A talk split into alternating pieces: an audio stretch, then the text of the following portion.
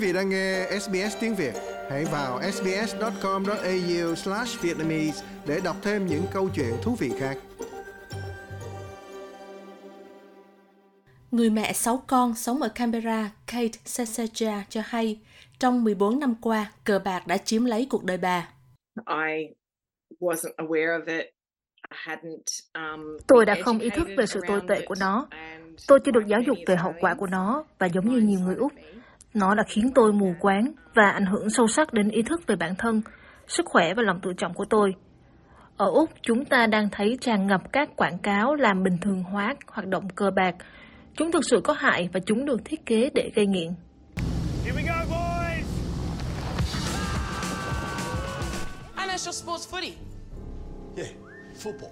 Quảng cáo này đi đôi với niềm đam mê thể thao của người Úc.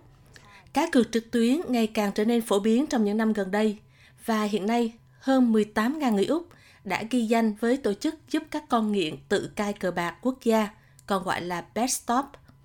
Phần lớn trong số họ đều ở độ tuổi dưới bốn mươi. Tổng trưởng Dịch vụ Xã hội Amanda Richworth cho hay, sự phát triển mạnh mẽ của BetStop là điều tuyệt vời, và dịch vụ này được thiết kế bằng quy trình xác minh trước bắt buộc, do đó giúp bảo đảm mọi người không thể tìm ra giải pháp thay thế để đặt cược. Thế nhưng giáo sư Samantha Thomas của trường đại học Deakin cho hay, dữ liệu nói lên rằng đang có một xu hướng đáng lo ngại.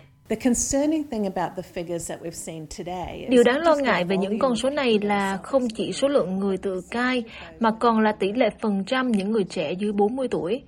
Điều này cho thấy chúng ta thực sự đang gặp phải một cuộc khủng hoảng sức khỏe cộng đồng trong những người trẻ tuổi, và chính phủ cần phải làm nhiều hơn nữa để tăng cường bảo vệ họ. Giáo sư Thomas nói chính phủ có thể làm nhiều hơn nữa để hạn chế xu hướng này. Chúng ta biết rằng những sản phẩm này có thể gây ra tác hại rất lớn. Chính phủ phải đặt ra những hạn chế nghiêm khắc đối với sự tiếp thị và quảng cáo, và thậm chí là lệnh cấm hoàn toàn, vốn được các chuyên gia y tế công cộng và quan trọng nhất là chính những người trẻ tuổi công nhận. Đó là điều chúng ta cần làm để ngăn chặn tác hại khỏi xảy ra. Tác hại của chứng nghiện cờ bạc đã được các cộng đồng đa văn hóa cảm nhận rõ.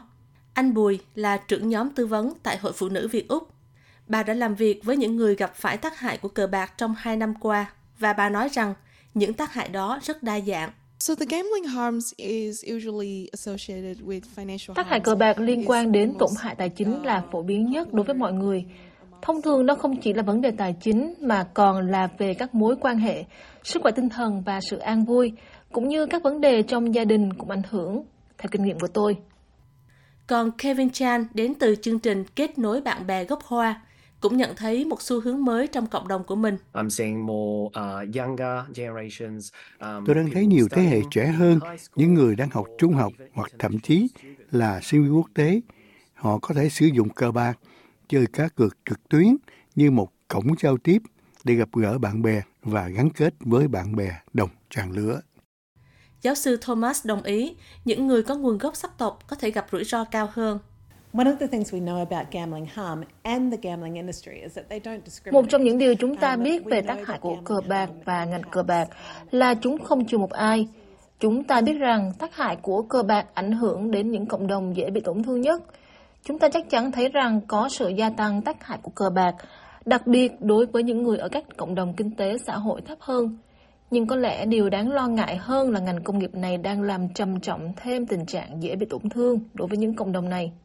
Còn Tổng trưởng cho hay, chính phủ đang xem xét các khuyến nghị của cuộc điều tra Hạ viện năm ngoái. Bà thừa nhận rằng vẫn còn nhiều việc phải làm. Còn các công ty cá cược cho hay họ đã bơm hàng triệu đô la vào các dịch vụ tư vấn tài chính cho bất kỳ ai gặp phải tổn hại vì chơi cờ bạc. Like, share, comment. Hãy đồng hành cùng ét bê ét Tiếng Việt trên Facebook.